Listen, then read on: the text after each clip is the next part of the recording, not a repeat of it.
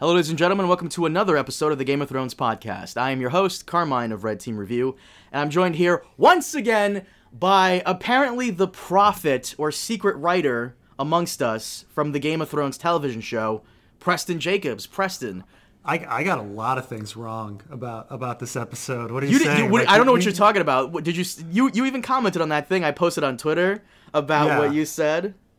Yeah, yeah. No, I was like, I was like, I couldn't. You know, I didn't think they were gonna do the the mad the mad uh, queen thing. I just thought Mm. it was it was just too. Uh, but they did. They did. Every time you say it's totally ridiculous, they would never do it. They fucking Yeah. do it. Oh, I see what you're saying. Yeah. Yes. No, I said it was like the most ridiculous, like fan servicey thing based on like fan theories. For those of you who don't know what the hell we're talking about, on my Twitter, I pinned it. Go, go to red team, uh, go to twitter.com slash red team review. There's a clip of Preston when we did the live stream. I think it was on my channel or your channel, where someone asked us, "Is Mad Queen happening?" And you said, "No, they would never do that because you know, no, no show has the balls to do that. Have two female lead villains."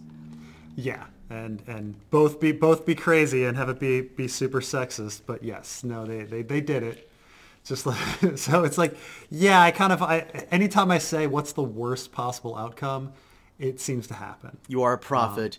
uh, yeah. Guys, thank you so much for joining us again. This time we're going to be discussing Season 8, Episode 5, The Bells. As always, we're available on SoundCloud and iTunes. Consider checking us out on those platforms. And if you do, please leave us a review on iTunes. It does help out a lot.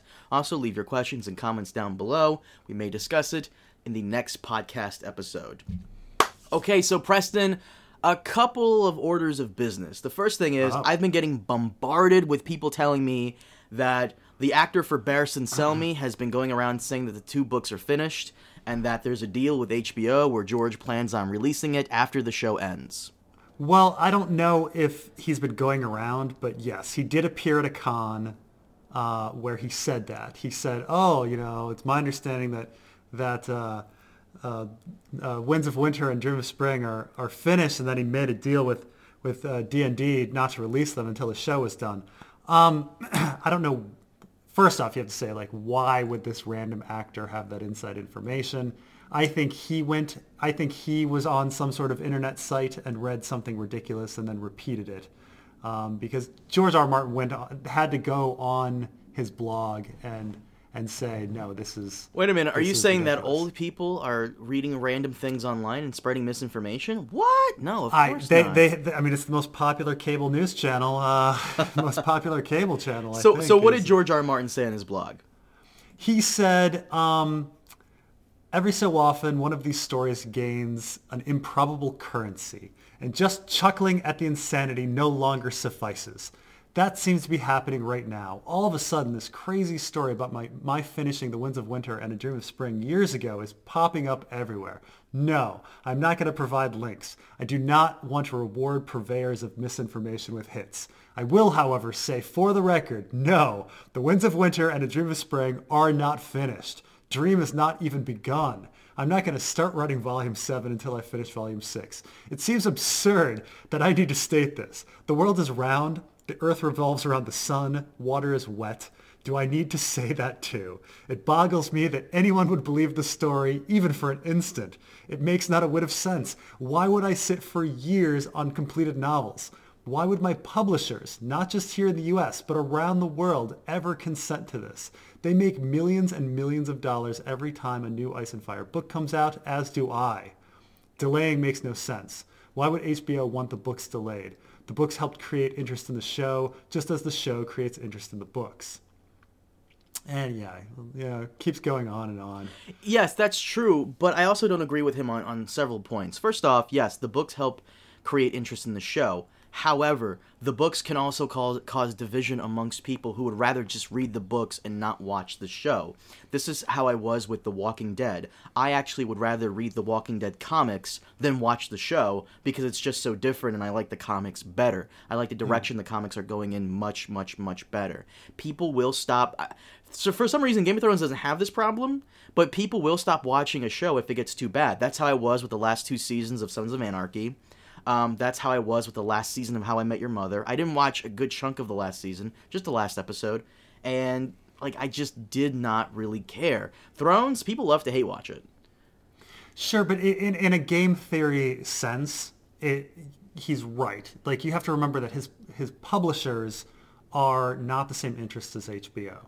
If if HBO and the publishers were the same company, then you know perhaps you could you could understand some sort of strange delay. But in fact, he's also right that the interest feeds into each other. The fact that he that that George R. R. Martin is not releasing his book this year or the year before, the year before that, um, means his publisher has lost millions of dollars. I don't know. I, maybe there's a backroom deal with HBO and the publisher and George that we all don't know about, and th- he's under contract to say that. Uh, I mean that's that's far too that's far too conspiracy theory even for me. The uh, it's just it's just uh, no. There's it's it's too many. That's the thing about like conspiracies and cartels is that the more actors you have, the harder they are to keep together. Um, whi- which is which is one of these things why all these government conspiracies that people believe like X Files can never happen. The government has too many people working for it. It's too many leaks. You know everything gets leaked eventually.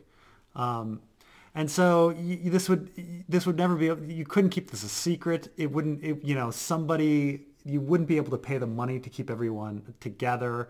And and that's the thing is there's just uh, there's just too much there's just too many too much money at stake. Um, not to mention that you know he could die any second. Like do you really It's it's just it's just silly. Like No, no, um, yeah, that makes a lot of sense. Also, another thing that he said in that same blog, you, you were telling me about it. W- was there a rumor that he hates the actor for Bronn? I yeah, I'd never heard this uh, this rumor, but apparently on the internet, someone was claiming that the ki- that that he hated the actor for Bronn, and he said total bullshit, not a shred of truth. I created Bronn, so it'd be it.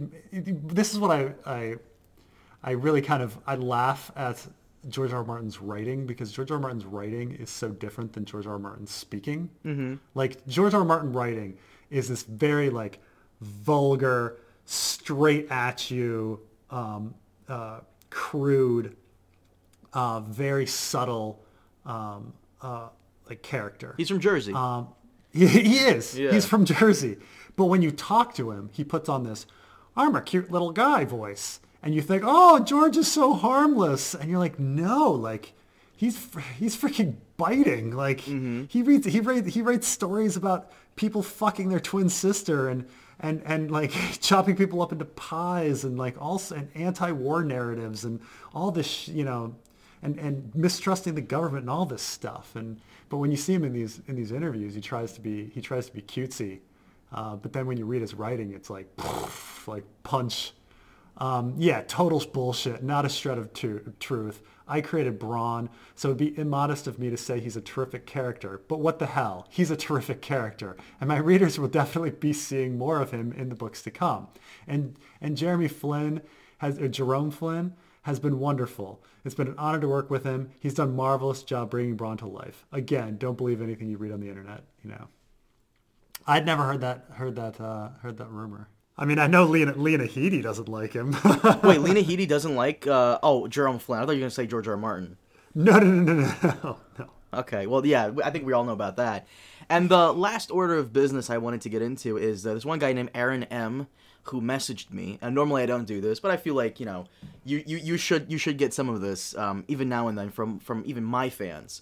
Um, uh, what did he say here? This one guy goes, uh, tell this, send this press, tell this message to Preston. He goes, I just wanted to tell you, talking to you, just wanted to tell you the, that the line built by the King's Landing Christian community is absolutely the hardest I have laughed at any single line in a Game of Thrones, A Song of Ice and Fire video ever. Your videos have always been the best GOT, A Song of Ice and Fire content on YouTube. The details you connect and the research you do has always been staggering, but your writing, scripts, and comedic timing for your videos for season 8 are becoming very close to matching the qualities, uh, the quality of your theory and research-based output. So this is a super fan of yours. He wanted me to make sure that uh, I told you this, and I have to agree, man. You are you are hilarious. I always get this in the comment section. People will always go, Carmine, Preston's not even saying anything funny. Why are you laughing? I'm laughing because we talk all the time off the like not even about thrones and you say the most random crazy shit that comes out of nowhere. The first time we've met, You told me how to get like a free trip to Israel and some pussy. Like you came out of nowhere with that. you know what I'm talking about? I, I, I, I, am. I don't. I know what I'm talking. about. Yeah, I know. What, I know the conversation we had. Yeah, like you just say like like I'll have a conversation with you like Preston. What do you think about uh, this character? Fuck that character. That character is fucking stupid. During the recording of the podcast, Preston, what do you think about that character? Well, Carmine, I think that character is a lovely character, and I just like like you just are such like you. Well, it's it's like back. it's like what It's we funny. were what, it's like what we were talking about with uh, with George R. R. Martin. Like in, fact, we, we you know we kind of think of ourselves as being these unified like uh, con- pieces of consciousness, but it's funny how different friends will bring out different aspects of your personality. Um, you're a different person writing, you're a different person speaking. You know, you're a different person talking to your parents, you're a different person at work and uh, different things, you know, at different times, different aspects of uh, of, of uh, you know oneself comes out. That's all, you know. You know, I, I I can be very different when like look, I grew up in a suburb of Baltimore, like you grew up in Jersey, and there there's there's something to like the way East Coasters talk to each other that that that that can be very crude, and you know, like you and I kind of understand that. And so when we're offline, like I can I can talk like I can talk Baltimore and you can talk Jersey, and like you know, there, there's there's there's that connection. But I'm you know I'm not gonna I'm not gonna be crude Baltimore. Uh, on, on the pod on the podcast. I know, just like but I'm not it's just be cru- it's just Baltimore. so funny. It's just like the shit you say. I'm like, oh, is I'm thinking to myself, oh, that's what he's gonna gonna say here. Okay, that's not what you thought off off the off the recording, but okay. But that that's everyone though. No, I'm- yeah. You know, I wish I had that restraint that you do, though. I, I'm I'm I'm this person 24 seven, unfortunately. But um, I don't know. you're more vulgar than you are online uh, as well when you're not on the podcast. But uh, everybody is. Everybody is. Everybody, you know, has their public persona and their and their private persona.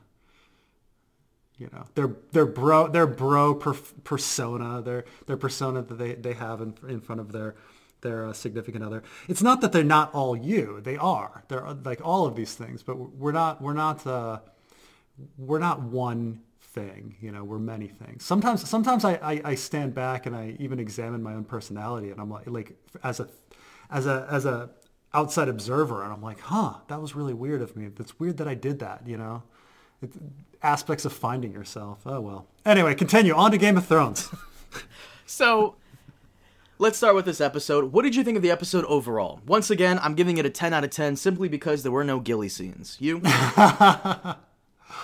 Um, a lot of people were super, super, super disappointed with this one. I actually thought it was better than episode two or three, which are which I'm you know not was not a great fan of. Um, I liked it more than episode two or three, and I liked it. Maybe it's because Lena Headey was fucking hilarious in this episode. She was so fucking good, um, and and the way she just used her, the way she just looked at various scenes, like when she, when when she just tiptoed around the hound and and the mountain, like I'm gonna get out of here. That was so freaking funny. Or like when Dany was burning the city and her eyes just went a little bit wider. And I rewatched the scene a bunch and was like her eyes just went a little bit wider and she was able to convey this holy shit like look. I was just like, oh, like it was pretty brilliant. And, and you know, and she, and she she acted the hell out of, out of her scene with um, with Jaime at the end. And I have to say that uh, the Dink um, acted the hell out of his scene with Jaime uh, uh, near the beginning of the episode. So um, there were some great acting moments uh, that carried the episode. Um, I think a lot of people are angry about the all of a sudden descent of of, of Dany and, It, and it's it, I, I've heard betrayal is the word that everybody's using. The betrayal of uh, Dany fans are, are calling this a betrayal, and it's funny you say that. Everybody who had a scene with Jaime had a great scene with Jaime, except for Euron. Uh, but we'll get to that. no, the, yeah, We'll get to that. Let's yeah. start with the episode. So we start off with Varys writing several letters down. Uh, someone pointed this out. I didn't even see it. He has several little little notes down that he's probably already sent out to the, all the lords of Westeros. And apparently he's been trying to poison Dany. Yeah, yeah, I missed that. My um, my my first couple watches through, it it I I stupidly thought, oh, he, her not eating is was signs of her being crazy, but no, her not eating is signs that she didn't eat the poison. Uh, I missed that. That was that was boneheaded of me. But uh, yeah, I, it, apparently he was trying to poison her. Yeah, which which makes a lot more sense. Um, I mean, it still doesn't get him off the island. His coup still doesn't really make very much sense. Like, say say he successfully kills Dany, then what? Like, does he think Jon Snow is going to be able to ride Drogon, or do they just kill the dragon and they don't worry about it? But the, Unsu- the Unsullied would just kill him. I mean, the, the Unsullied would, would go nuts. How, how would the Unsullied know it was it was Varys though? I mean, I don't think Grey Worm's that stupid. True. The one thing that really annoyed me is Tyrion gave up Varys so damn easy. And, and it really annoys me because like bro he helped you. He saved you in the season 4 finale. He got you out of there. And you you want to do him dirty like that? Yeah but yeah. I mean it's odd because because um does Dany had the guards already informed Dany that she was being poisoned? You know, you know how Tyrion walks in and she already knows. Mm-hmm. She's just like, "I've been betrayed," and he's like, "Yeah, you're, you've did you know? Did the guards already figure it out? Like because they were watching the little girl? Did did you know Varys get caught? Um, it's kind of a mystery, um, or you know, she just figures it. She just feels it. She could probably call that Jon would have told Sansa and Sansa would have told everybody else because she can put two and two together. She knows who Jon is, she knows the type of man he is, and she knows that he puts family first and that mm. he would tell Sansa and Sansa knows the connection between you know, uh, Dany knows the connection between Sansa and Tyrion, so maybe she's just one step ahead of everybody when we're sure, not giving but, her the benefit know, of the doubt. Bran Bran could have spilled the beans, or you know, Sam and Gilly could be gossips. I mean, there's a lot of possibilities. Mm-hmm. Um, it's funny because because uh, episode four, they're like they're like, how many people know about this secret? And he's like, including us, eight. And I was like, uh, including. I was like counting. I was like, it's actually nine. I think they forgot about Gilly. but uh, I, think yeah, everybody's trying to forget about Gilly. Let's be honest. Yeah, nine nine people knew the secret. Um, so it's it's not hard for it to go around. Mm-hmm. But yeah, I mean, I that's the thing is when he goes in, he's like, oh you've been, you know, I've been betrayed. It was Jon. And he's like, no, it's Varys. Is she, co- is she like, reco- like covering for herself? Like, did she think Jon was, like, was she paranoid that Jon actually betrayed her? And then when he said Varys, she was like, oh yeah, that's what, that's what I meant. See, it went through Jon. Um, you know, so, or did she figure out? Did she know it was Varys? I don't know. Well, to be fair, Jon. I mean, even though Sam and, and Bran know, who's going to take Sam and Bran's word for it? It comes more from a guy who's essentially a war hero. So they're going to take Jon's But it's, it's from more. Sam and it's from Sam and Bran originally. it, it's from Sam and Bran originally, but I would take like nobody would care if like two random schmoes said this secret. But coming from Jon Snow, Lord Commander, Warden of the mm. North, a war hero, it has a bit more weight to it.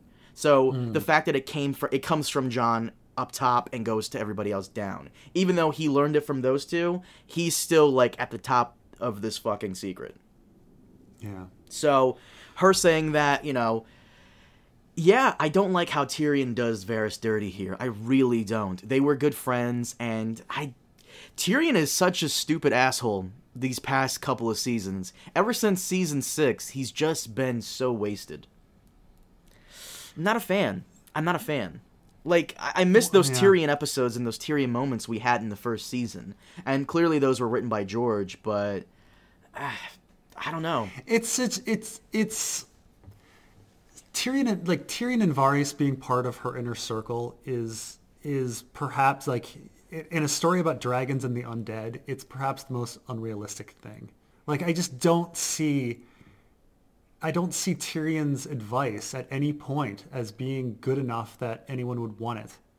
Like he's he's he's failed over and over again. He's emotionally compromised, and he's shown that he's been emotionally compromised because of his he's we're dealing with war with his brother and sister. He's biased. And, yeah, he's biased, and he's shown his betrayals over and over and over again.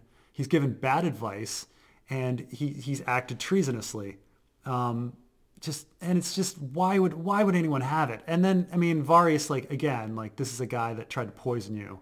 Um, there's just no there's no logic in in having him as well. I mean I guess in the beginning it was like well he brought in Dorne and and um, the Reach, and so we need Varys. If we kill him, maybe it would look suspicious, you know, for the Reachers and the Dornish because he was so good at pulling that off. But once the Dornish and the Reachers are gone, there's no reason to keep him around. He's he's he's useless. He's nothing but a liability. It's almost like Varys's uh, whole storyline doesn't work without Illyrio Mopatis because that's that's like a major thing. It doesn't. It doesn't. Like, I um, they're twins, and and what's great about it is they're not necessarily completely on the same page, but there's something. You know, one person handles Essos, one person handles Westeros, and uh, the, you know there's there's some communication and plausible deniability um, both ways and things like that. You need that other character. Um, and speaking of that other character that are twins, um, I gotta say the actor for Varys, I can never say his name, is like Con- Conleth Hill or something. Mm, um, yeah. He said how he was super disappointed that he wasn't there for Littlefinger's demise because they they've been nemesis, they've been nemesis throughout the entire series, and it's it's it's a it's a huge travesty that he wasn't there for for Littlefinger's death, and he even you know says that in an interview. And I got to agree, Varys should have been there for Littlefinger. I keep forget I forgot all about Varys when we discussed Littlefinger's death. Um, mm. Yeah, Varys really should have been there. I mean, plot wise, I don't know how I would have crammed him in. I mean, I guess maybe he, he you could send him north as. Actually, as no, no, no. I, I'm I'm stupid. We actually did discuss it. The way you could have done it was instead of having the brand nine thousand, um, say the dagger is you know blah blah blah. Varys could have come in there and told everybody that actually no, Littlefinger lied about the dagger because Varys was in the room when Catelyn and Ned were Yeah. discussing it. So, But you'd have to you'd have to you'd have to shift it around rather than having Jon come to Dragonstone. You'd have to have Varys go to Winterfell. Winterfell. Um, and and and things like that. He could have. shifted around a little. He could I, I think he could have. I, I mean, it wouldn't have. It wouldn't have made. Too, I don't think it was really logical that Jon like risked so much and came all the way to Dragonstone. Like, why would you make yourself a hostage like that? Um, you know, m- maybe you know if Dany sends an emissary instead. But then they, they wanted they wanted like FaceTime and they wanted Jon and Dany to fall in love and and, and look at some cave doodles and and things like that. It really does bug me thinking back on it now, like how wasted Tyrion was post book material. Him going to Dany is supposed to be like the, oh yeah, things are gonna get so much better now for Dany and Tyrion because they're together. And they just were not able to utilize and write good material for it. Like, it's supposed to be like the number one thing that everybody who's a fan of Tyrion and of Dany wanted, and it just fell flat. I think the only time the showrunners, when they didn't have book material to work from, did really well with Tyrion was when they paired him up with Jaime. That was that's always fantastic. And and I mean, there's there's one line um, during the Tyrion and Jaime goodbye that I really liked. Um, I almost feel like they somehow stole it from from George R. R. Martin somehow. But I like the line, um, you know, a million innocent lives for one not so innocent dwarf. Like uh, feels like a good trade or something like that. You know, and, and I like that line because he recognizes that he's not that he's not a good person. You know that he's that he's done so much bad shit that he needs to atone for because the show seems to forget that he's done all of this bad shit that Right. he needs to atone for. Everybody around him has been calling him a great person and um, taking his advice and things like that, and him being the the moral, um, you know, him being the, the arbiter of morality, and you know, at least his character knows that you know he's not. So I did I did really like that line. Do you want to uh, get into the whole Jaime Tyrion thing? Because you said something uh, that I thought was hilarious, and uh, yeah. Um, but no, Varys dies. Dany Dany burns him alive. Yeah. Um, you know, rest in peace, Varys. He was one of my favorite background characters just to have. He's not even secondary. He's just there.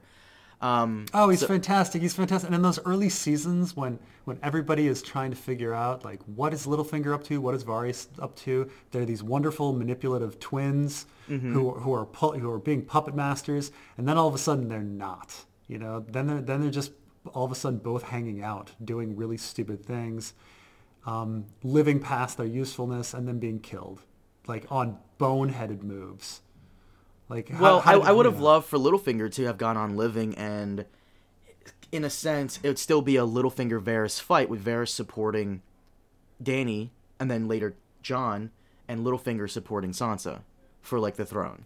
Yeah, and I mean, it would be actually even interesting. Ha- yeah, had they all of a sudden been on the same team again, and all of a sudden they'd be like standoffish, you know, because they start supposedly on the same team, right? Right. Right, right. They start supposedly on Robert's team, but neither on Robert's, neither are on Robert's team, and all of a sudden at the end they're on the same team again. That would have been that would have been fun to somehow have that figured out. Like, oh, everybody else has died, and yet somehow we're still advising people. So Varys dies. Um, Jaime and Tyrion. The way you made a great point, which is what makes me think that Dany is on to Tyrion. Um, he got in to see this prisoner that he has a bi- bias towards very easily, and I, I I'm going to go ahead and assume that Dany knows all about it. Dany knew he would try that. Yeah. And Dany just gave the order for the Unsullied to just let him through anyways. I don't think it's the Unsullied being stupid. I think it's just Dany being one step ahead. All right, I'm just trying to think of the advantage. Like, how does letting Jaime into the city help Dany? I don't think she was letting Jaime into the city. I think she was just seeing if Tyrion would betray her again. And kind of freeing Jaime is that final betrayal that ah. she'll deal with later. Because there's nothing a one-handed man can do against her. Right. I mean, I mean, one could say, okay, I'm going to let Jaime go in to, to find Cersei, but I'm going to burn them all to death anyway, so it doesn't matter. Um, we're going to catch them anyway. Um, why not see if, if Tyrion betrays me? Yeah, we'll see. Well, I mean, we'll see what happens in the end. Like, um, we'll see what happens next episode. But it, it seems like those Unsullied would have to report to their supervisors of what happened. Um, though it is really weird how no one seemed to miss Jaime. Like it didn't come up. The prisoner's gone. This highly, highly valuable prisoner. Um, but yeah, it didn't. It didn't come up. Um, so yeah, I, I, Tyrion has a reckoning. Uh, next episode, he should at least. We'll see if it happens. Someone in my comment section was like, their last conversation, it would have been weird if Jaime told him the truth about Tysha.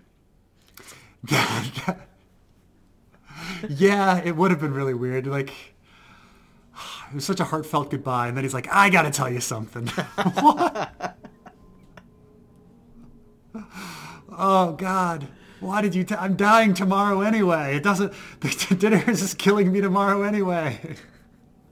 We're getting ahead of ourselves, but I like when Jaime goes through the, the gate and like he's like, Soldier, look, my hand and then he just goes off into the crowd. There's like a soldier right next to you when you're going into the alleyway. Just show that soldier your hand. Like, what are you doing? Yeah, I guess they just didn't care. It was. fu- It is funny how they just made him. They, they. It's you know these meta moments. They're like, oh, you were caught like trying to go south. How? Because you forgot to, the shine off your hand. Like you forgot to cover it up. Wow, you're stupid. You know. yeah, I am stupid. Okay, so that moment, that moment was was great. I did love uh, Tyrion and Jaime. I always love Tyrion and Jaime. They always have some of the best moments in the show. Um, but do you want to get to the battle of King's Landing, the sacking? of Oh, by the way, I Landing? guess Gerion Lannister is not a uh, a thing in the show. What do you mean? He said you were the only one that didn't treat me like a monster. Oh right, Gerion Lannister. That was uh, one of Tywin's brothers who was always like super super sympathetic to Tyrion. Yeah.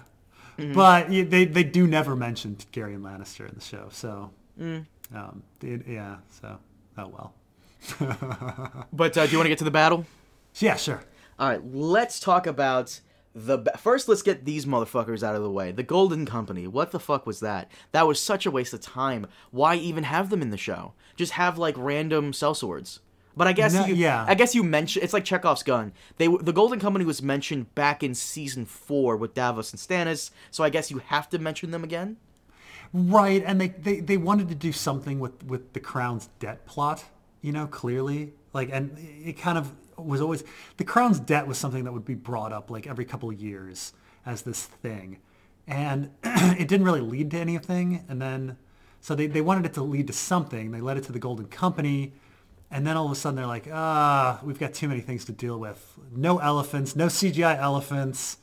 Uh, we'll, we'll have this golden company. They really half-assed it, you know. They, they only showed them um, either really up close where you could only see like 40 of them or really far away where you could CGI them, you know, but they're, they're never going to have like, you know, 20,000 uh, Golden Company shown on camera. Mm-hmm. So yeah, they don't, they didn't really know what to do with it. I mean, um, poor Harry Strickland. He, he, I mean, he did what he could with his no lines. You know, like the guy had less than two to three minutes of screen time. I mean, easiest money ever. All you need yeah. to do is show, you know, all you need to do is come in and have one throne room scene with Cersei, and then show up again outside the gates of King's Landing and die.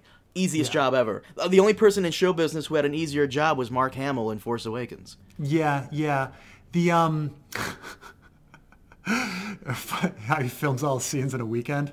Yeah. Um, I made, I made, I was wondering if the horse at the end was Harry Strickland's horse. Somebody says that the bridle's, the bridle is different, but you know the horse does look similar. You know, it's white and it's got its, it's got its mane and its eyes. I'm not sure if it's supposed to be the same horse or just a random white horse that just shows up. Um, but Harry, Str- this is the only other white horse that I really saw in the episode is Harry Strickland's white horse, but I'm not sure if it's the same one or not. We're getting ahead of ourselves, but someone uh, there's a Lord of the Rings guy who's a who's a buddy of mine. He goes, "You do you realize what that white horse was, right, Carmine?" I was like, "No, it's the white horse Shadowfax telling telling all Game of Thrones fans, get on." I'll take you to the Lord of the Rings land where things are better and dark battle scenes can be shown in clarity. oh, true. Uh, by the way, I, I, hate to I hate to break. Are you still recording? Yeah. Okay, I just wanted to make sure because you know this is good so far. Okay, so Dany comes in from the sky and destroys all of Euron's ships. I love how I love how Drogon's fire breathing isn't just fire breathing; it just explodes everything. It's a missile. Every time it, lands on something, everything explodes. You notice this? Yeah, yeah, it's true. I mean, that, that happened last season too. Like, you, you shoot a little fire and then everything explodes. You know. Um, yeah, I mean, I'm, I'm I was a little frustrated with you know the, the show's desire to to overpower and then and then depower and then overpower um, things. You know, like the Scorpions.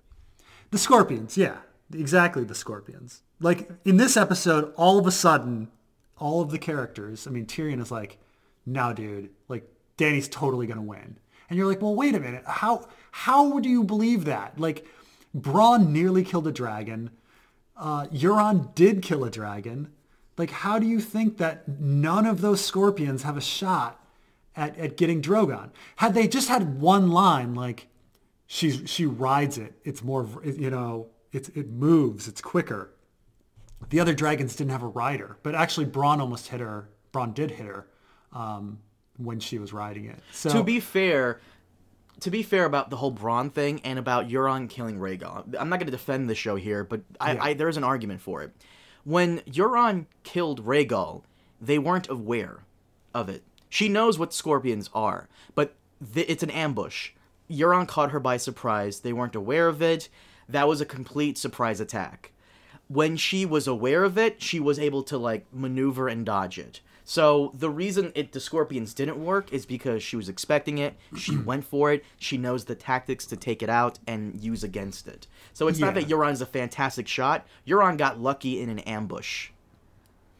But three in a row, boom, boom, boom. You know, it was just. Uh, I just, you know, it's it's it's fine. It, like I just wish they would have had some sort of explanation. Like, well, you know, like just at some other point, like Dan, you know, Dany on that dragon makes him a little more, uh, you know, uh, versatile. You know, he he can move around a little bit. Or Drogon is the fastest one, you know, or something. Or Rhaegal was was injured, and that's why he couldn't dodge the dodge the the um, the scorpion. You know, or something. Right. Mm-hmm. No, I agree just, with you. You know, but but it's yeah, it was just because it's true. One like the entire battle would have come down to had Cersei had had one scorpion hit Drogon, you know, different battle. Like Cersei wins. That's the end. Actually, you know? there. Um, so I, I normally don't do this, but uh, let I'll get into it in a second. So Dany comes in, destroys the Iron Fleet, and then she's taken out military targets after military targets. She's taken out all the Scorpions on the battlements of uh, King's Landing and she stops and all of a sudden she breaks in she you know breaks the gates her army charges in the northern army and it is a bit of bl- bloodlust. We, we've we've seen this documented before where normal soldiers are turned into like monsters and, Yeah. and war makes them that. Like it's that high. It's that power trip. They have the upper hand. They have a huge flying death machine over there above. Everybody feels invincible. They're just going in. Until that one moment where they all stop in, in the on the streets and the lannister soldiers versus unsullied and um, Jon Snow and his his crew. Now, I normally don't do this, and I said this on Twitter. I normally don't do this, but I don't watch besides your videos. I don't watch any other Thrones YouTubers. I don't want anybody's ideas to get into my head. However, I did see Angry Joe's um, review of the episode, and he made a fantastic point. Dany's Dany going all loco on us would have made more sense had she destroyed all the scorpions with both Drogon and Rhaegal. The ambush at Dragonstone last episode didn't kill Rhaegal but severely wounded him, yet she took him into battle anyway for this episode.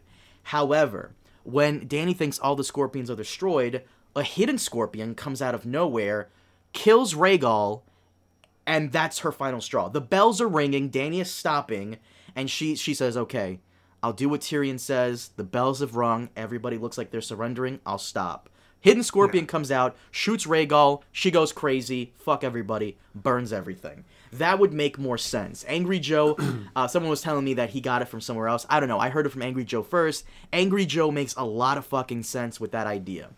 No, he he's right, and and I I, I, I was recording my Q and A today, and and and I'm gonna gonna touch on this point as well.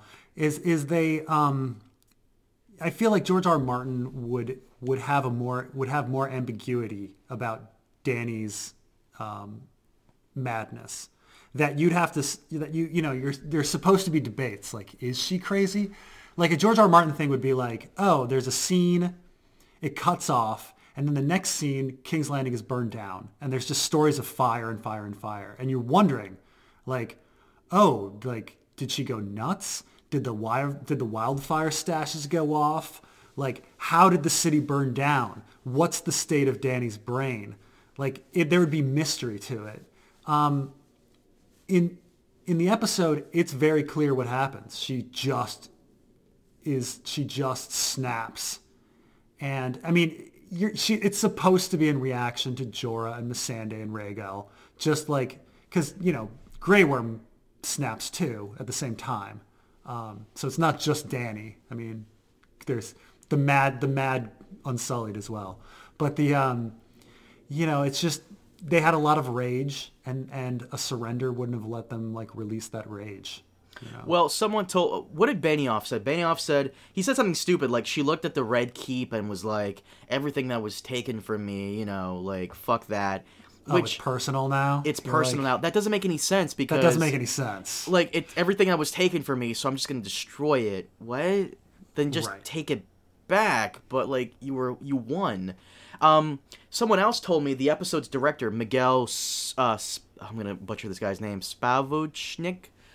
Uh, he said that Daenerys pushed forward with the slaughter in part because the surrender felt too easy. That she and Grey Worm came for blood, like they wanted to avenge Missandei Right. and all everybody else. And his words were, uh, "She she feels empty.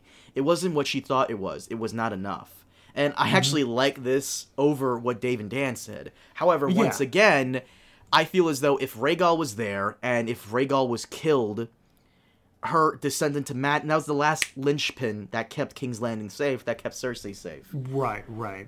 So She- it, it, it, it- would have been a little more like manslaughter than murder at that Right. point. You know? mm-hmm. Yeah. So, but her, but her going insane, like my problem with the episode is, is I get it. It's supposed to show what someone got on my case for this. They were like, Carmine, you've been podcasting with Preston for two years and you still don't get it because I was bitching about like showing us 30 fucking minutes of like innocent people burning and dying. I just, I just don't want that. I want to see more battle. But he go, this person goes, Carmine, you've been with Preston for so long, you don't get it. The whole, the reason they showed us all of that is to show what war really does to people. That the only per, the only people that really lose in the end are the innocent lives that get lost. Yeah, and it, what's sad is that they did that. It took the show that that long to to do that.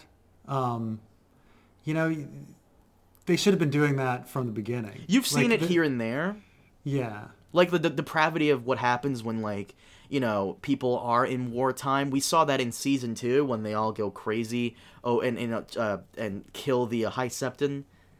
Yeah. Yeah, so we see we see it bits and pieces here and there, but not to this extent. Yeah, I mean, the, the, the show so unapologetically made Dany a hero, which the book never does. You know, the book uh, is always ambiguous with Dany, while the show very unapologetically like made Dany a, a, a protagonist. She she gets into the air. They play their they play their her music. You know, everyone's inspired by her and things like that. And then so this turn seems seems jarring.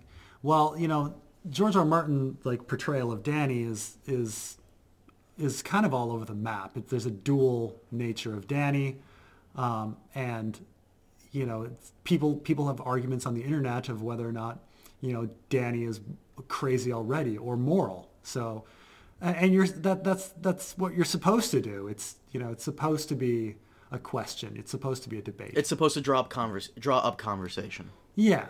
Um, versus, you know, um, you know, say Cersei, who's absolutely crazy. But even with Cersei in the book, um, the, the the conversation has a roller. It's it's a roller coaster of of what of what goes on. You know, in the first book, you're supposed to think that Cersei's horrible, and then her character is repaired quite a bit.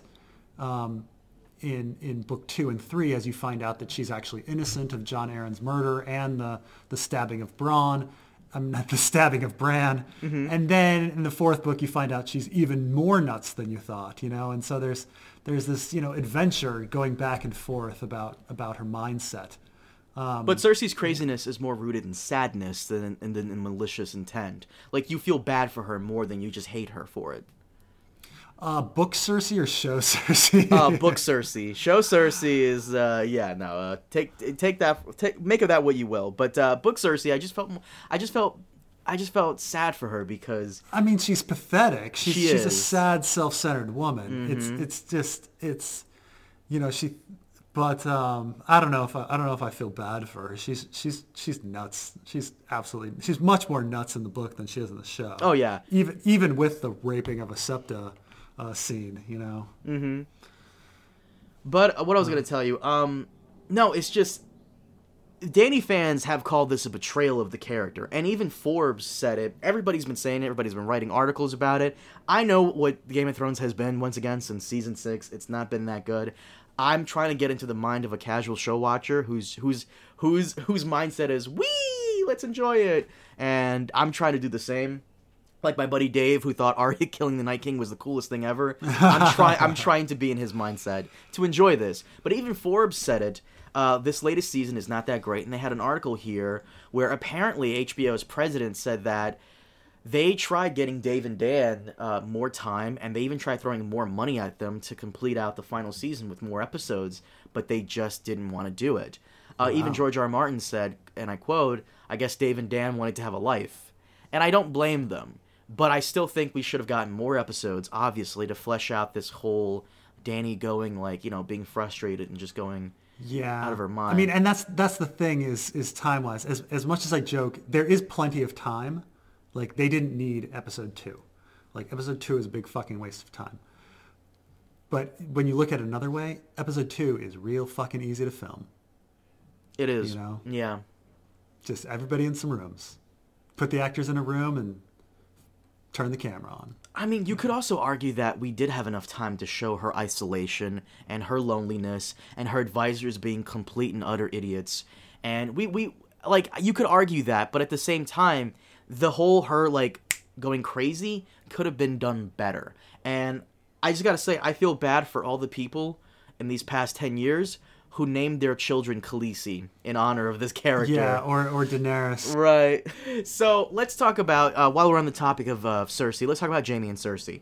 I would argue that Jaime's story was always supposed to end this way, and I'm get. I, I was supposed to release a video today. Uh, we're recording this on Tuesday.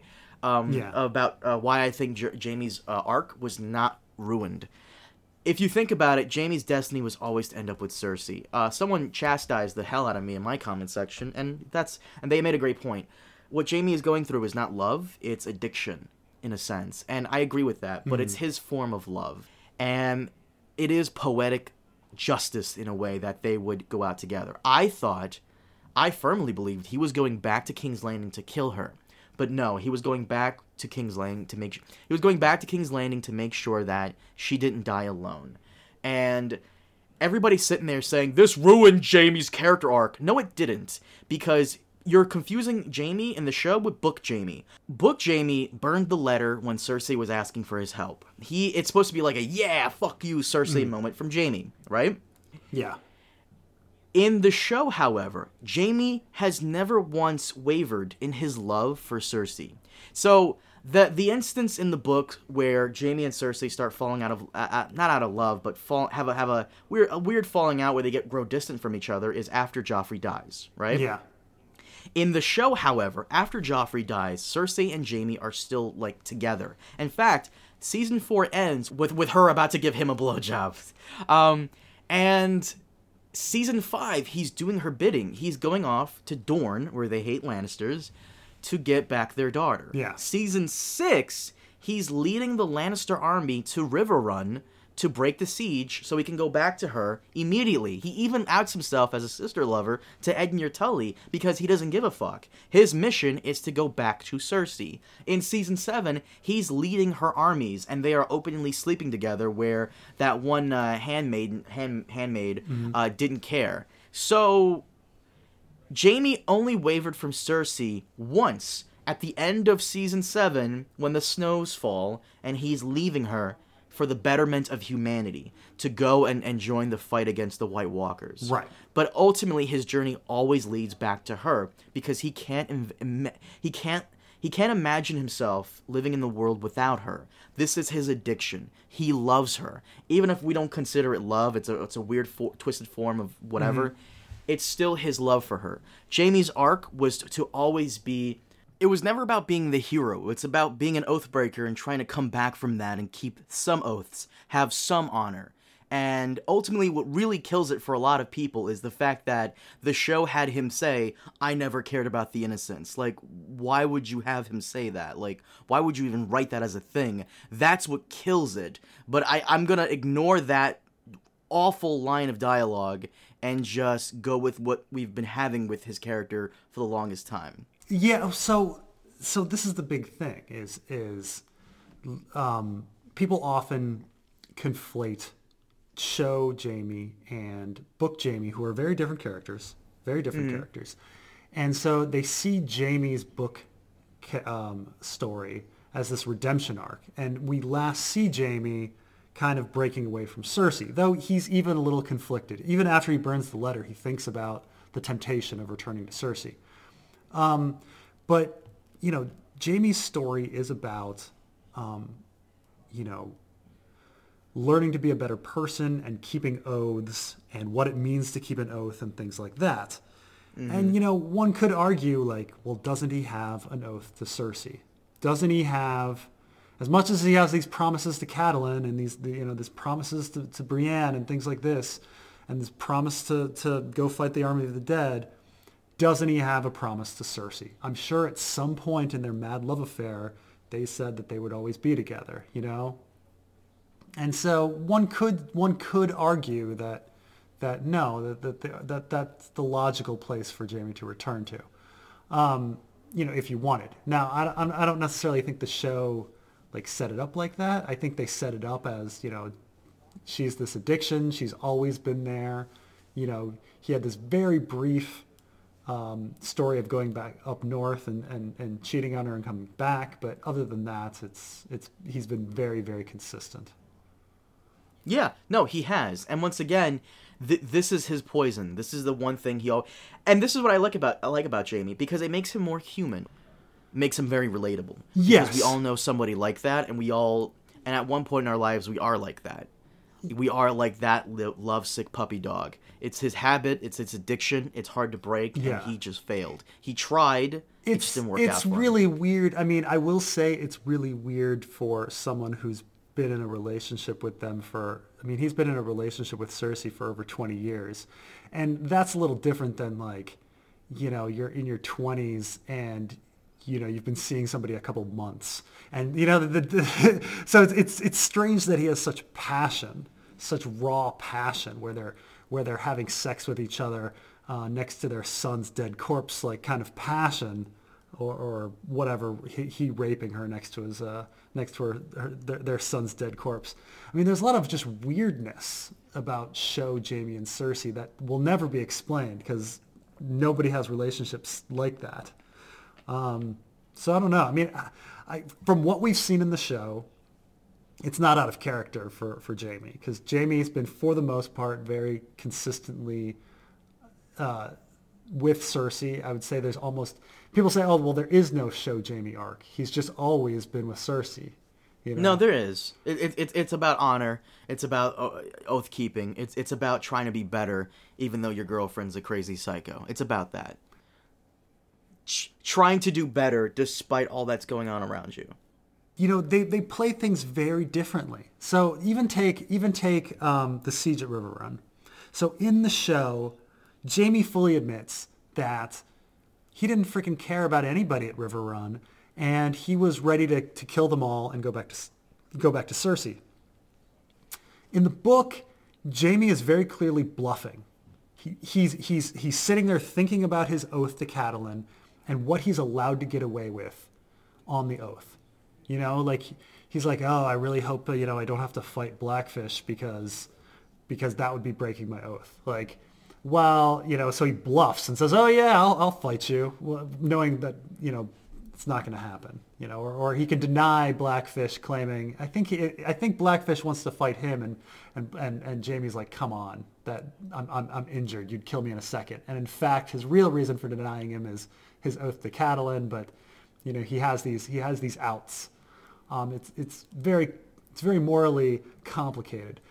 Jamie Jaime in the show is is morally simple. He just wants to get back to Cersei. He cares about Cersei. Cersei cares about her kids. Like it's it's very basic stuff for for the show. Not that that's bad.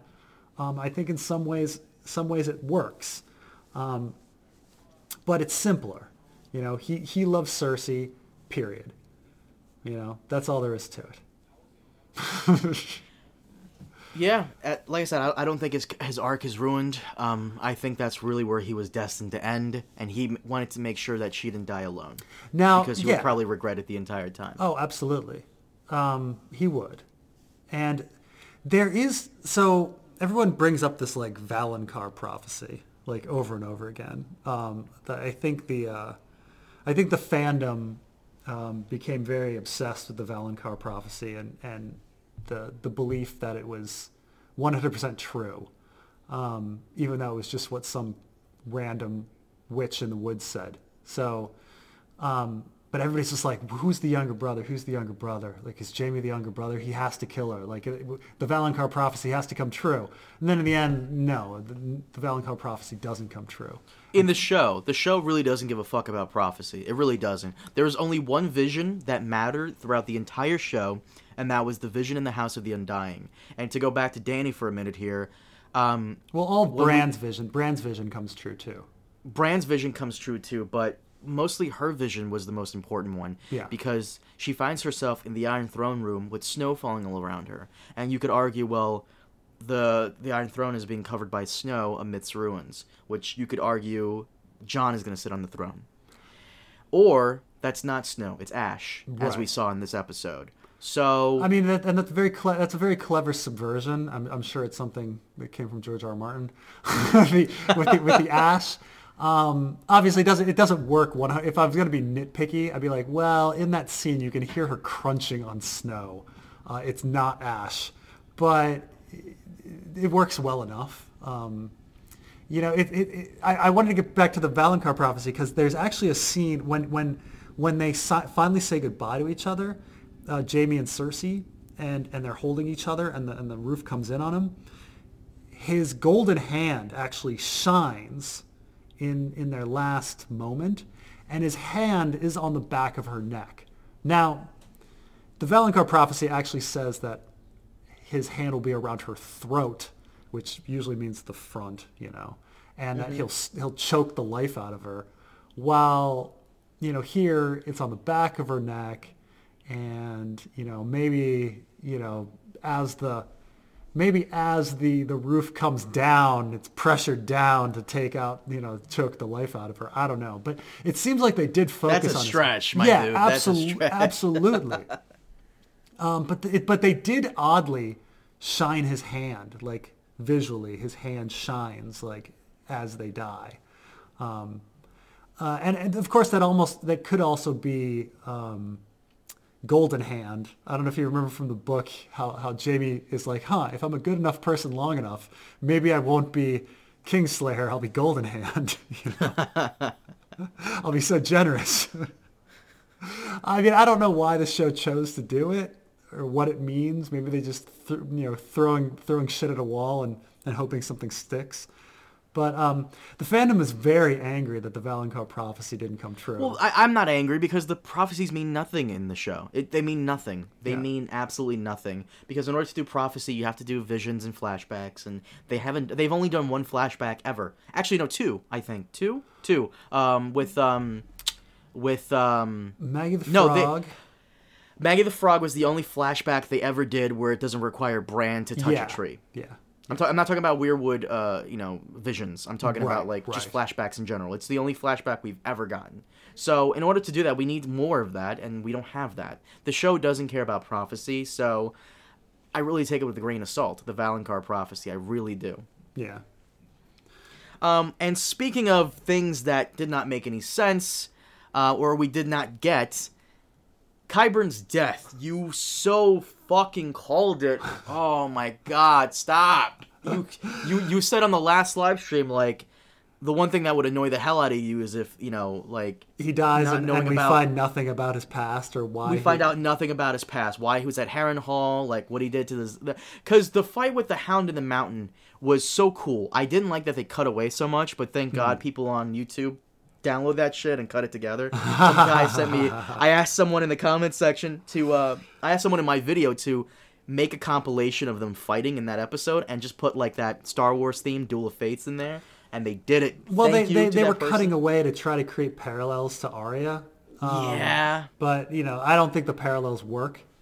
The parallels only would have worked had Arya been scarred like the Hound was, Yeah. Yeah. Like in the Mm-hmm. but- eyes or whatever. Yeah. Or in the eyes, or like half her face is burned. Like that would have been fine. But at one point, the Hound stabs the mountain through the face, and he still lives. He's still going. I want to know what Qyburn did with the mountain. Why he's just so like if if if Qyburn somehow has access to white technology, White Walker, Right. like stuff. How did he get his hands on that? Was he a wildling? Was he in the north? Like who? Who is Yeah. he? Where's he from? What's funny? What's funny is how they played it. Because so, so in the book, there, there's so much uh, ambigu- ambiguity around Sir Robert Strong. Like we don't know anything about his nature right now, and so you know, in my, you know how I always play devil's advocate and say, well, maybe there's no magic. Um, you know, and so what if there's nothing supernatural going on with the mountain? That uh, Oberyn poisoned him. He had kidney failure, and Oberyn um, and uh, Qyburn, the reason he keeps killing people and taking and, and operating on them is that he keeps trying to put in new kidneys and blood transfusions to keep the to keep the mountain alive. And the reason you know he we, no one ever sees the mountain go to the bathroom is because he craps into a colostomy bag and does dialysis because Oberyn's poison fucked up his entire like you know intestinal and and uh, kidney and urinary system you know Right. Um and so you know maybe the mountain actually is just a regular dude with a with failed kidneys you know like that's that's it um, but the show has clearly made him into an undead monster so that Right. has super strength that can be stabbed through the fucking brain with a knife and be fine I was gonna say maybe like Qyburn did some kind of like I, don't want to say lobotomy, but like maybe Qyburn fucked with his brain and, and made him more docile and more like prone to commands and stuff like that, and you know a complete and utter slave and servant. And but being stabbed through the face didn't kill him, so I'm I'm sitting there wondering what the fuck. And you know what? It would have been great though in that hmm. moment when the Hound sees that the Mountain was stabbed in the face and he's not dead. Had your idea back for back from season 7 episode 1 do you remember your idea you had for the Hound, where him and the Brotherhood they come across that cabin of those people that he abandoned and stole all their money from in season four. They starved to death and they froze to death as well. Yeah. Your idea was he was gonna dig a grave for them, but because the earth was like frozen, Yeah. he just can't do it. He breaks down because nothing he does like he, he's a failure. He can't do anything right. Remember that idea you had? yeah. Yeah. Had that idea been implemented, it would have been perfect for this scene because the mountains in the mountain, the Hound's entire storyline has always been him trying to do something and failing. He tried to get Sansa out of King's Landing, he failed. He tried getting Arya to the twins, failed. He then tried getting Arya to the Vale, um, into the Eyrie, failed. He tried starting a new life with those uh, the the Christian community, failed. He, like he's tried to do so much much stuff and he always fails. He failed his last friend, if you could call him that, Beric, Yeah. in a sense. He's failed at so many things and he just failed to kill his brother. And that could have been his breaking point where he just says fuck it, tackles him and they both go into the flames. It would have Yeah. been it, had they had they done your idea, it would have been so perfect. Would have come full circle.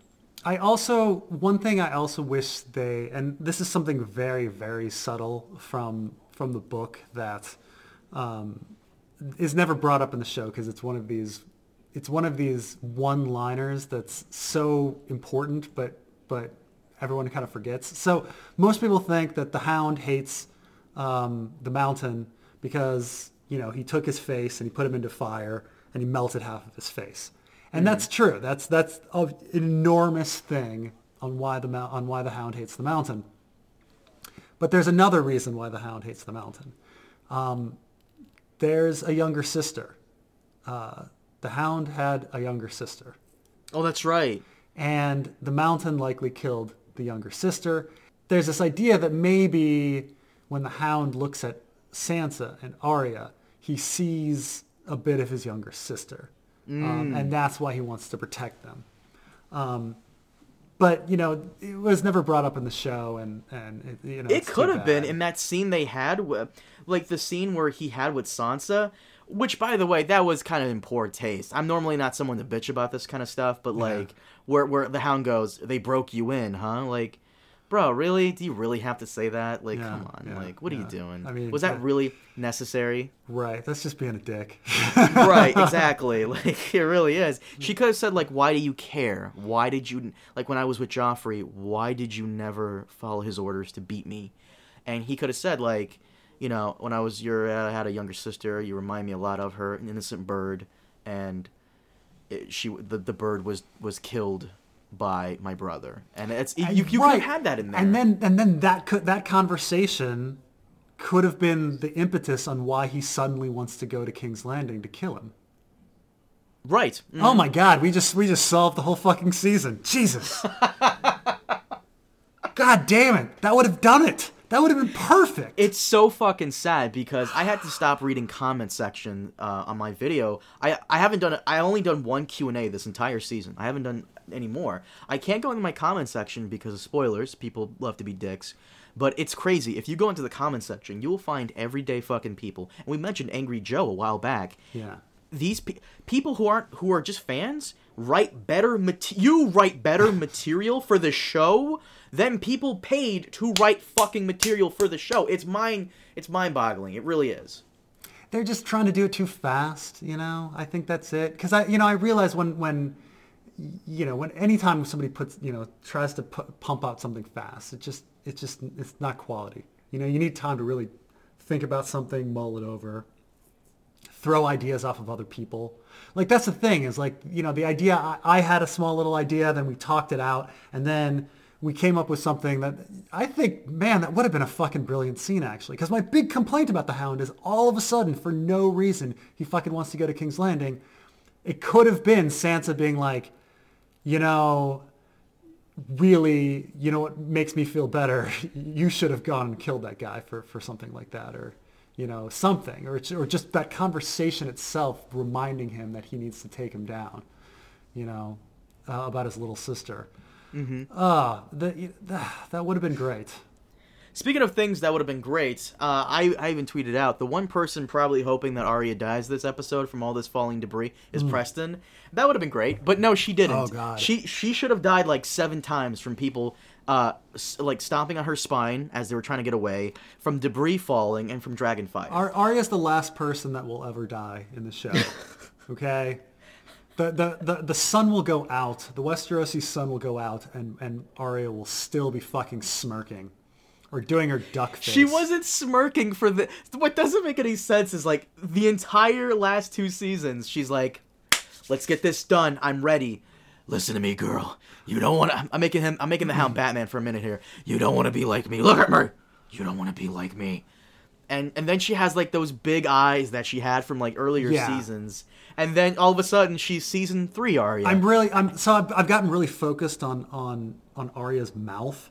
She has like Wait, what? She's oh no no no. She she does these she does a bunch of like mouth and lip movements to to to uh, project her emotions. So she'll often do her duck face, which which she like pops out her lips. So if she, you know, and I, I don't, she does that a lot. So for instance, uh, when they, when, when Sansa and Arya like took Jon aside and they're like, we need to talk to you. Like Arya has her like duck face on. She, she pouts out these lips like, mm, we need, we need. And then when she's like upset and um, indignant, she'll take both of her teeth, her, her upper and, and lower jaws, and the, and he'll, he'll put the teeth on top of each other rather than you know the inside. Like You've her- been thinking about this. Oh Holy God, because because it's because I realize it's just really unnatural movements. Like who does that? Like who all of a sudden like pouts in her duck face like like during conversations or who who takes their teeth and like brings them up like that like someone very cringy. Right and, and and so like and who smirks you know and her smirks and stuff like that it's just they've been they've been it, it's been very frustrating like every like and and I guess my hatred of the character has like has just been spilling over into so many things. You hate this character so much you focus oh on every my little god! thing. And her poor like she just she got that mother that mother and daughter killed. I just So she went she went into like, we all get out of here. You're going to die if you stay here. We'll die if we go out there. No, just follow me. She takes all those people out of the safety of that place and they all just well die. they don't they don't all go. Only some of them go. we have no Jesus idea. I mean, maybe we have no idea if that place like survives, but it was just a mystery. But certainly everybody that left died because they didn't have Arya's plot armor. Like you can't go out into the middle of dragon. She doesn't have plot armor. She has Thanos level Infinity Gauntlet plot armor. Like Jon, swords and arrows don't hit Jon. Actual falling debris, buildings, fire doesn't kill her. She actually gets knocked out and wakes up twice. Oh, did What? she really? I actually I've seen this episode three times. I kind of skip all the Arya Right, stuff. I really like don't it's so, it's so cliche for someone to like. I mean, first of all, they've done it in the show a million times. Like someone getting knocked out and then waking up, and and having absolute disaster happen all around them, and somehow they're okay. It happens twice to her. She gets knocked out and wakes up twice. Oh God. Oh, so heated. just so. ugh. It's just it was such a pointless. Like she traveled thousands and thousands and thousands of miles down to King's Landing, all the way in to then be told, no, don't go any further. Then to just have massive plot armor, and then that fucking horse. What was so so? What I don't understand is the horse. Like I don't, I don't, I don't get it. I what? Um, I mean, some people say well, like okay, like, like maybe it's a pot. Like so they mentioned that um, you know it was very apocalyptic the feel of the Hound and uh, and the mountain fighting. So therefore, you're gonna have like a pale mare, you know, like from the Book of Apocalypse, you know, from the from a, you know the Book of uh, of uh, Armageddon, you know, uh, Revelation, the Book of Revelation. I'm not familiar with it, so you, you might have to go into more a bit more detail about it. Oh, um, so, so during during Revelation, there's some very famous things about the end of the world, and they're they're all written kind of poetically. So, you know, they'll start talking about the lamb, and the lamb represents Jesus, and they'll you know, then there's breaking of seals, And then we, you know, there's a horseman of the apocalypse coming forward, and so death rides a pale a pale mare, and um, and so this is a big thing. This appears in the book too. Like there's all sorts of apocalyptic imagery, or you know when when when Ramsay says "come and see" or "come see," like that's from the Book of Revelation. Because so when the when the seals are broken, they say "come and see," and you know it's and then the horsemen of the apocalypse like appear with each seal being broken. Um, and this kind of stuff is all over literature and pop culture and and and um, uh, Johnny Cash lyrics and all sorts of stuff. So it's it, it you know it's sometime read read Revelation and all of a sudden you'll be like oh that okay that's everywhere. But yes, uh, pale a pale mare is is death. Okay, so that symbolism here. Maybe. If she's riding the pale mare, she's she's she's becoming the, the embodiment of death or something. I don't know. So, so are they trying to allude that she's gonna bring death to Dany? I I probably, but I don't know. I mean I kind of think Jon has to stab her in the? I mean, if they already gave stabbing uh, the Night King to Arya, are they gonna give it to Arya again? She, Dany has green eyes. I mean, this is what I said in my review. Like, if they had Arya kill Cersei, people would riot, riot in the streets. There's no way they can give Ar killing all these char- main, these main characters to Ar- one character, one character who's not even. I, I don't want I to say mean, they gave not they popular, they, they she love is. like subverting expectations and that you know thought it was going to be Theon or Yara facing off with Euron, and then it's Jaime, the last person I would have fucking expected. Do we even do, do we even want to talk about the Euron Jaime fight? that was so stupid. I, I I don't even care about it. I really don't. It was just so fucking random and stupid and dumb. Like these people shouldn't be fighting.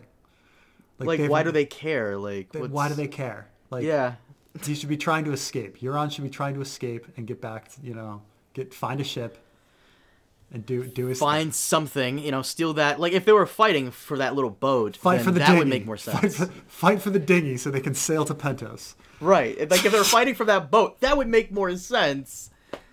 But and, and then he goes, "I'm the man who killed Jaime." Who cares? No, you weren't. You killed actually. a dragon, dude. That's Right? much more impressive. cares?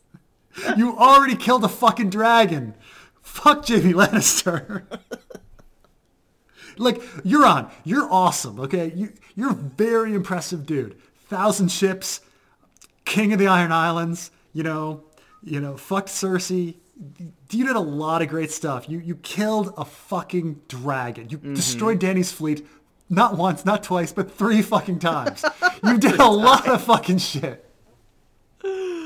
Killing uh. Jaime Lannister, no one fucking cares.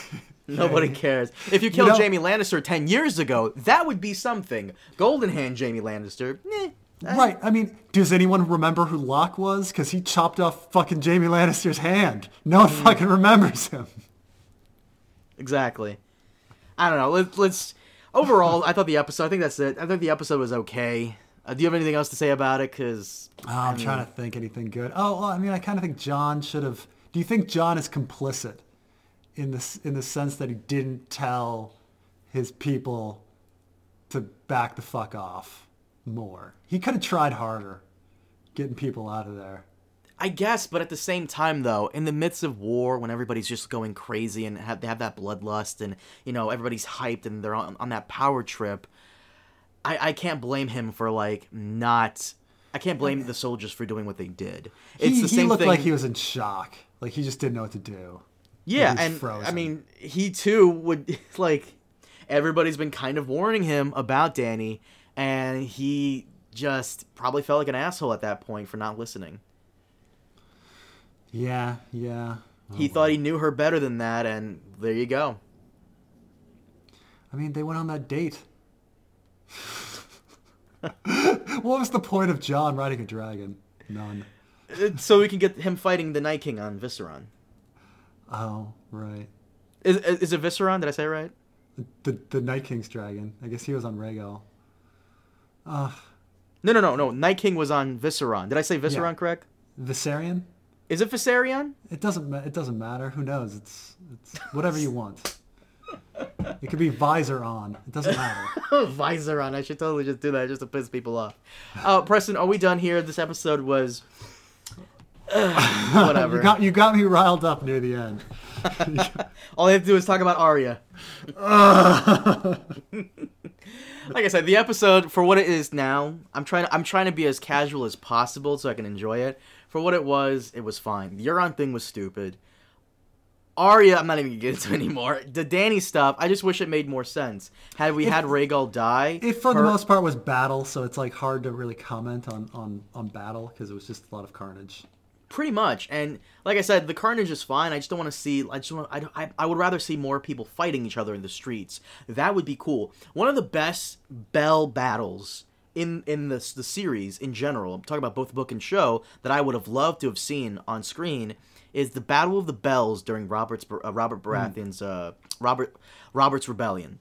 And that's the that's where Jon Con and Robert are trying to find each other during this like insane battle where people are just fighting in the streets through like buildings and stuff and houses. Yeah. It's just an intense fight. And ultimately Jon Con's inability to kill Robert is what throws him into exile, right? Yeah, and and and haunts him for years and years. And I would have loved for for the fighting to have gone down like that, and it didn't. It was a it was a slaughter. It was essentially the Night King slaughtering everybody all over again, but instead of the Night King, it's Dany and her forces. Yeah. So Well, at least at least Arya didn't stab Cersei and have her become the Night Queen.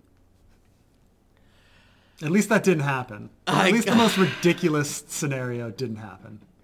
Thank God. But uh, I, I think your I think your more of your predictions have come true than not. So we'll we'll see. Okay, I mean, what I what do I think is going to be the dumbest thing? I think like Jon stabbing Dany through the heart. Jon stabbing Dany through the heart and crying and like them holding each other and him telling her that he loves her like as she dies. I think that would be the dumbest thing. I feel like you read the leaks, and that's what happens. I know, I know, I that I just came up with, like it's because it's like it's so close to um, the Azor Ahai prophecy that he has to Oh. like stab Nissa Nissa, so he has to like stab Dany, and then as he holds it, he's just like, you know, I, I love you. All right, let's wrap this up. All right, guys, thank you so much for joining us. As always, uh, leave your thoughts down below, and we'll see you all next time. Have a good one.